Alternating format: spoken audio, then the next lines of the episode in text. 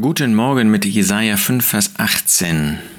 Da lässt Gott durch den Propheten ein hartes, ein scharfes Wort an das Volk Israel ausrichten. Wehe denen, die die Ungerechtigkeit herbeiziehen, mit Stricken der Falschheit und die Sünde wie mit Wagenseilen.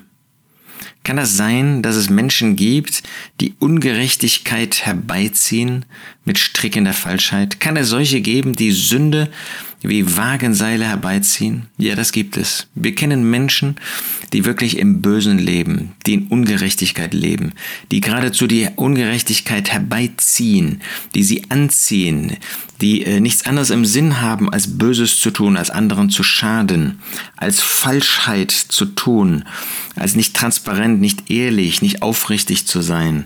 Und die sündigen und sich nicht von der Sünde lösen. Das Tragische ist für diese Menschen, wenn sie sich nicht bekehren, wenn sie ihre Sünden nicht bekennen, wenn du deine Sünden nicht bekennst, dann gehst du ewig verloren damit.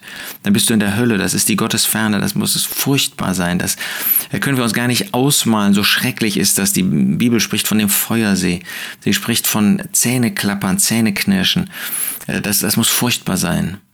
Aber es ist auch furchtbar, dass wir als Gläubige ungerecht leben und sündigen können.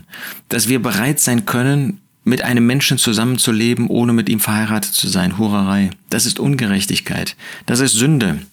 Und wir sind nicht bereit, davon zu lassen. Wir können auch Böses in lehrmäßiger Hinsicht können wir verbreiten. Falsche Dinge über die Person des Herrn Jesus. Falsche Dinge über das Werk des Herrn Jesus, ja, wie Allversöhnung. Falsche Dinge über die Versammlung Gottes. Ungerechtigkeit. Wir können mit Ungerechtigkeit in Gemeinschaft bleiben. Ein ungleiches Joch eingehen. Wir können eine Ehe bewusst eingehen mit einem Ungläubigen. Oder eben in Hurerei leben. Ja, Freundschaft mit dieser Welt machen. Ungerechtigkeit anziehen. Und das ist eigentlich noch schlimmer. Denn wenn ich bekehrt bin, wenn ich meine Sünden dem Herrn Jesus gesagt habe und dann in einer solchen Weise lebe, das ist schlimmer, als wenn ein Ungläubiger das tut. Denn ich weiß es besser und bleibe doch darin. Kehre um von einem solchen Weg, ehe es für immer zu spät ist. Ich meine nicht, dass du dann dein Heil verlierst in Christus, aber dann gehst du leer in den Himmel. Dann wirst du gerettet wie durchs Feuer. Aber was für ein Lohn, gar kein Lohn. Wie traurig muss das sein?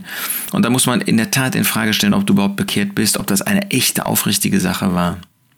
Wehe denen, die die Ungerechtigkeit herbeiziehen mit Stricken der Falschheit und die Sünde wie mit Wagenseilen.